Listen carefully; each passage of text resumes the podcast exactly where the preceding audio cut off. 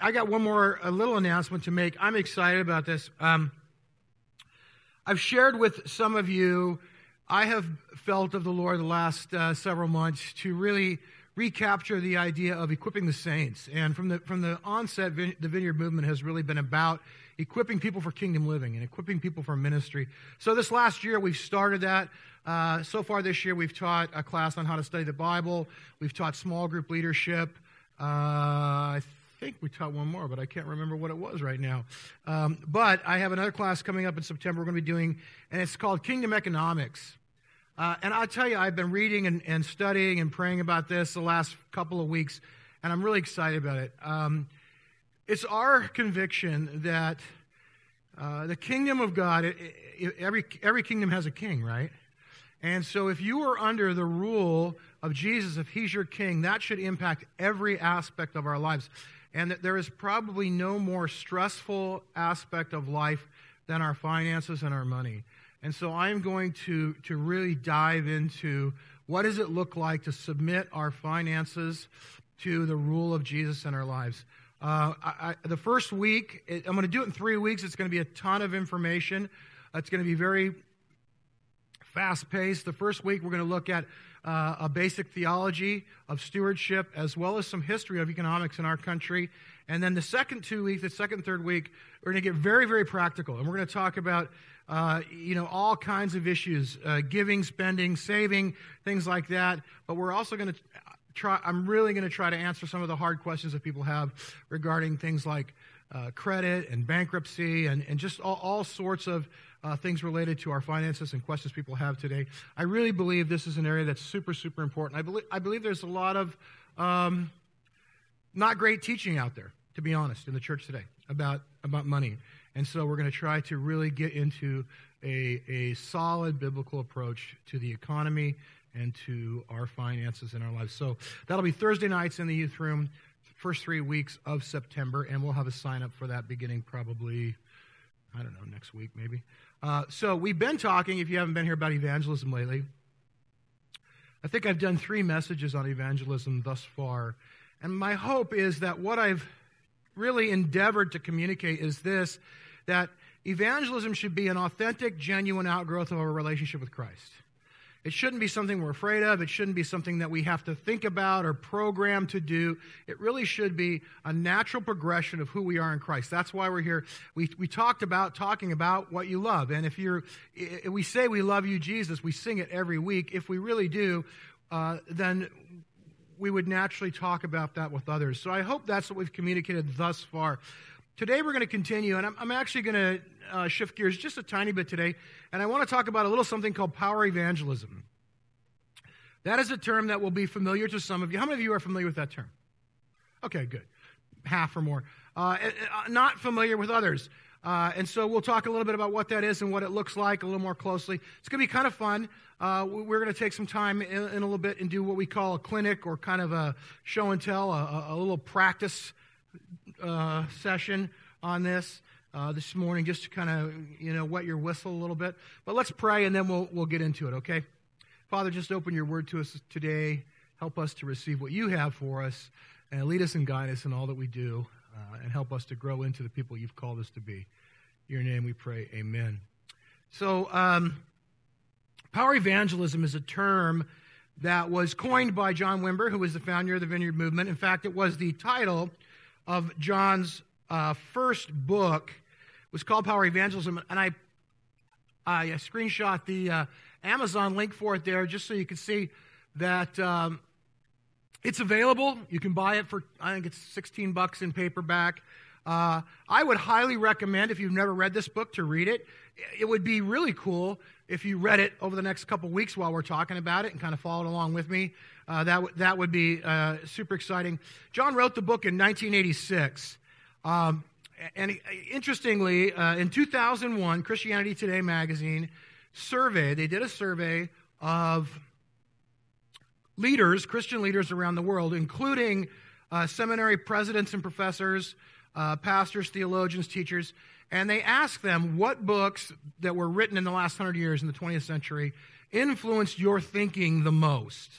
And out of that survey, And there's a copy of the original version of it.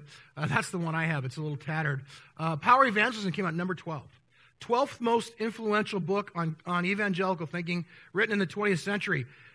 So I bring that up just to say, one, it's a concept and an idea that has far outgrown the Vineyard Movement. It's really something that others have thought about and considered, and at least thought about and considered, if not tried to implement into their own lives. I find the list interesting. The thing that interests me the most is number 17 and 18, Divine Conspiracy by Dallas Willard, Cost of Discipleship by Dietrich Bonhoeffer, both came in behind Wimber's book. Cost of Discipleship, come on, that is a classic. So that's just in terms of influence on the evangelical church today, 12th book written in the 20th century. So to me, it's a powerful and important concept. What are we talking about? What does it mean when we say power evangelism? What is that? So there's a few things. One is this. It's following the leading of the Holy Spirit and incorporating the gifts of the Spirit in our evangelistic efforts. Instead of just, when I was growing up in the 70s, we would practice witnessing. And so we would write kind of our testimony on a 3x5 card. Anybody do that? Right? And then we would practice sort of the, the four spiritual laws or the steps that it takes, and we would learn to go share that with other people. Now, there's nothing wrong with that.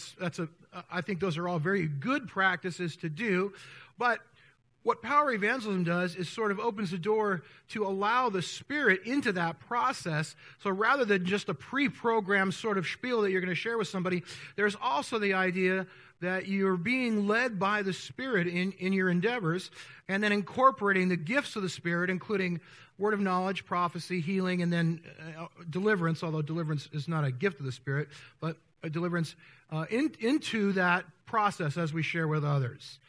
So that's really what it is in a nutshell. So therefore, it includes two things. Rather than just simply proclamation or sharing, it includes proclamation and demonstration. It's sharing and demonstrating that the kingdom of God is here, that Jesus is alive and well, and that his presence and his power are available to us today. This is what Jesus did, and we will look at this today, and we'll look at it in the weeks ahead.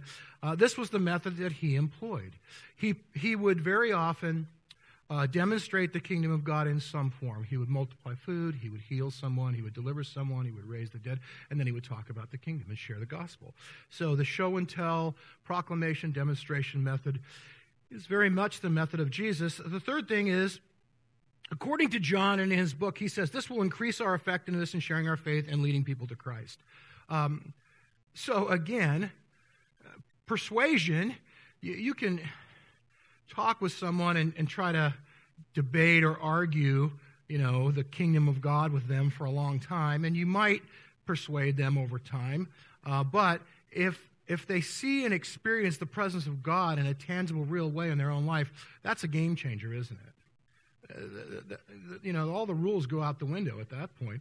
And so it again is highly, highly effective in terms of our ability to really communicate who Jesus is. And then the next thing on there is that this was the preferred and most effective method of the New Testament church. And again, that's not conjecture. That's not just John's idea. That's not just a hope and a dream. It really was the most effective and preferred method of not only Jesus, but his disciples, and then those that were influenced by his disciples. And we'll look at illustrations over the next few weeks of people like Philip and others who employ this method of evangelism. And it's really what you see all through the book of Acts.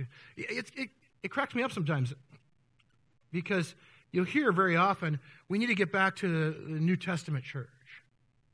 We need to get back to the book of Acts. That's the New Testament church. And you talk about stuff like this and people go, no, we don't want to do that. The problem is that's what the New Testament church did, I think. I don't know. It looks like my Bible says that. For some of you, you might be going, wow, that's kind of crazy. I don't want you to get weirded out or anything like that. It really isn't as wild and crazy as it sounds. We have the last little point there, naturally supernatural is a term we use in the Vineyard, and it really means this, that it really grows out of, again, who we are in Jesus. It just comes out of our life with him. You don't have to be, you know, prophetic and have hair on fire and be wild and talk in King James English. You don't have to do any of that. You don't have to get loud. In the course of conversation, I'll share an experience I had a few weeks ago with you this morning, but there's dozens of people around and people in this room that could share with you experiences they have all the time in the course of life. That's not weird at all. You're just conversing with people and talking to them about who Jesus is, and he gives you insight that you share, and then you kind of go from there. So it's not a strange or crazy weird thing. It really is kind of a progression of our relationship with Christ. I want to look at one example today in the life of Jesus. We're not going to take a long time because we are going to take a little time to do some ministry at the end. So I'll try to be as quick as I can be here. But this is sort of, I think, maybe the most classic example of this, and I'm sure you've all heard the story before, but it's Jesus with the woman at the well in John chapter 4. Let's read these first few verses. Now, he had to go through Samaria.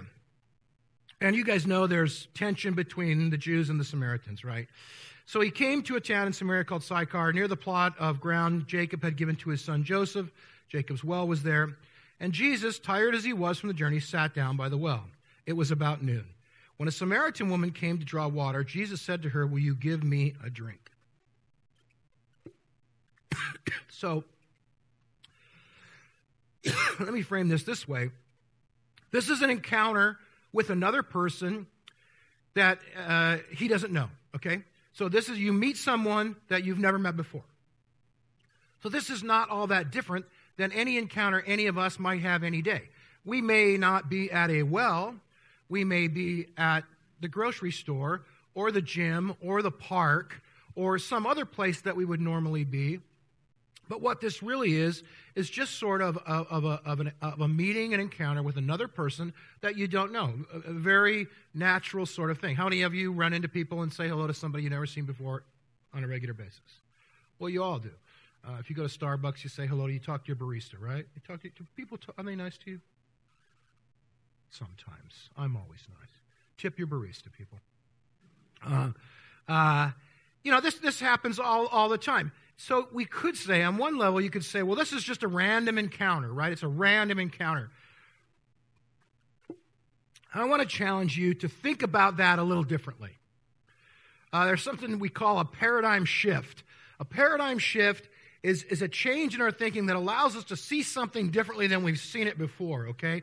So we could say that we meet these people, they're random encounters, and I'm sure that some of them are, but what if certain times, certain places, certain people were not random, but they were actually what we call a divine appointment? What if they were orchestrated by God, that it was his intent that you would meet that person that day and have a conversation with them?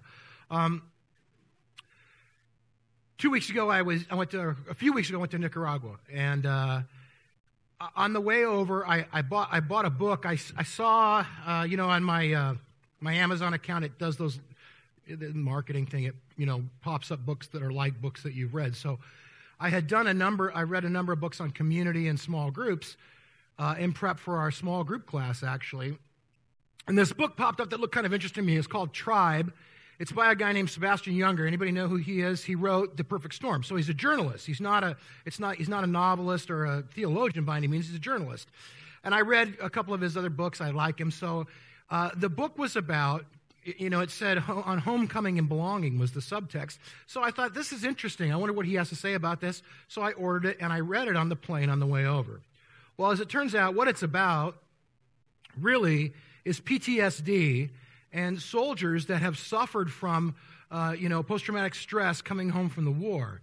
And the conclusion of the book is this, that the proven most effective way to deal with that disorder in a person's life is to put them in a small group. The most effective way of bringing healing to someone who's had traumatic stress in their life is to put them in a community of people that cares about them and will walk through their pain with them. Unbelievable. So the point is this. What's the point of the story? On the airplane on the way over to Nicaragua, I read this book. I found out as I was preparing for my trip that I had some unused United Air miles So I used them to upgrade to first class for their trip home. Thank you very much. And so I get on the plane on the way home. I'm tired. I've been in 90-degree, humid, gross weather for 10 days. I'm just first class. I get in, I sit down, and this young gal comes and sits down next to me. So we start talking. And one thing leads to another. So what do you do? I work for Wounded Warriors Project. Really? Interesting. Now, that's super interesting because on the way over, I read this book called Tribe. She goes, yeah, by Sebastian Younger. She goes, we all read it. I go, it just came out 2 months ago. She goes, I know. We had to read it. She goes, it's the most important thing we've read in years. And so we start talking about healing and about community and about small groups. And I encourage her in her ministry, and I talk to her about what she's doing, and I end up praying for her. So was that random? I don't know. Was it a random encounter? Was it a divine appointment? I felt as though God brought this person into my life. I was able to encourage her in the thing that she's been called. I mean, she's a young gal. She's tatted up, and she just looks like this young hipster. But she's focused her life on helping to care for people that have been suffering from this disorder, that have come home from war. I said, God bless you for what you're doing. I mean, I felt like I was really able to encourage her. So the point of the story is simply this, that God will ordain those little opportunities for us to bring encouragement and life and healing and salvation if we will look for them. My personal conviction is that they're out there all the time and that most of them we miss. And we miss them simply because we're not aware. We're just not aware. Now, I am not going to say that everybody we encounter and everybody we meet is a divine appointment, but I am going to say that I think some are.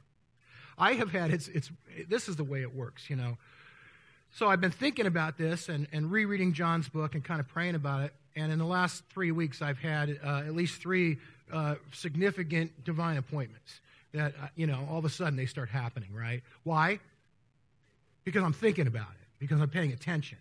So the reality is most of the time I'm just too damn busy to notice what God's doing in my life. So I would encourage you to prayerfully consider that in your life. I think you'll be pleasantly surprised if you do. Because this woman is a Samaritan, and because of the tension between Samaritans and Jews,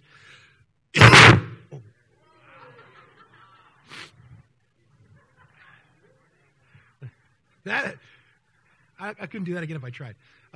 I'm sorry, my throat, this is my, whatever that is, my thorn in the flesh is this thing I get in my throat. So she's talking to Jesus, but she's concerned and she asks some questions, and so this conversation develops and they talk about the well and water, and then the story, the dialogue leads to living water, and they're talking about living water. It's a weird conversation. And then this happens. The woman said to him, Sir, give me this water so I won't get thirsty and have to keep coming back here to draw water. And Jesus says, Go, call your husband and come back. I have no husband, she replied. Jesus said to her, You're right when you say you have no husband. The fact is, you've had 5 husbands, and the man you have now is not your husband. What you have just said is quite true. Sir, the woman said, I can see that you are a prophet. So, what Jesus is doing here is incorporating the gifts of the Spirit into sharing the gospel. Okay? What he just did, she called him a prophet. What he actually had was a word of knowledge. And sometimes people ask me, what's the difference between the two?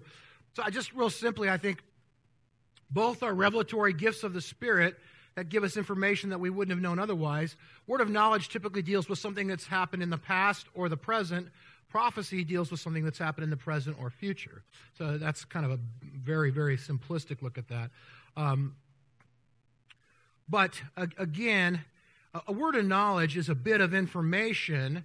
Very often it's in regard to a healing. Sometimes, somebody will say, I think there's somebody here that has, plantar fasciitis or something, some physical condition. You have that. Okay, so I just had one and I didn't even know it. Other times it might be other information like Jesus had here about her past. Sometimes it's easy. Sometimes it's a little more challenging because like in this situation here, these are probably things she maybe would not have wanted him to know. And sometimes God will reveal someone's sin to us. and call upon us to share that with them. One of the stories in John's book, which is just a precious little story, is he's on an airplane and he sits down again, you know, like I was, tired from his trip, just wanting to chill, and he looks across the aisle and he sees in the spirit, not in natural, but in the spirit, the word adultery written across this guy's head, and then he gets a woman's name. So he leans over to the guy and he says the name of the woman, and the guy goes, I have to talk to you. So they leave and go to another part of the plane, and the guy confesses that name of that woman you just said is the woman I'm having an affair with, and the woman seated next to me on the plane is my wife. And so John shares the gospel with them and says, you need to deal with this and go back and talk to your wife. And the guy did, but the point is simply this, that sometimes there'll be something that might be, the risk level goes up, okay? And that brings me to our next point today, which is faith is spelled R-I-S-K. Look, let me say this. There's always a measure of risk involved. It might be little or it might be big, but there's always a measure of risk. If we say we have faith, but we're not willing to take a risk or act upon it, is it really faith or is it just a good idea? We have to be willing to act upon it. There is always a measure of risk involved. God is gracious. God is good. We're going to take time and you know, just try this a little bit this morning in an environment where it's safe and secure and no one's going to get mad and yell at you, okay? I promise. Sometimes people get mad and yell at you, don't they? Yes, they do, but no, thank you. But not always. So we'll do this more. But there's always some risk involved. There's always some risk involved. So we'll do that in about 1 minute. Let me just wrap up with the last little bit of our story here.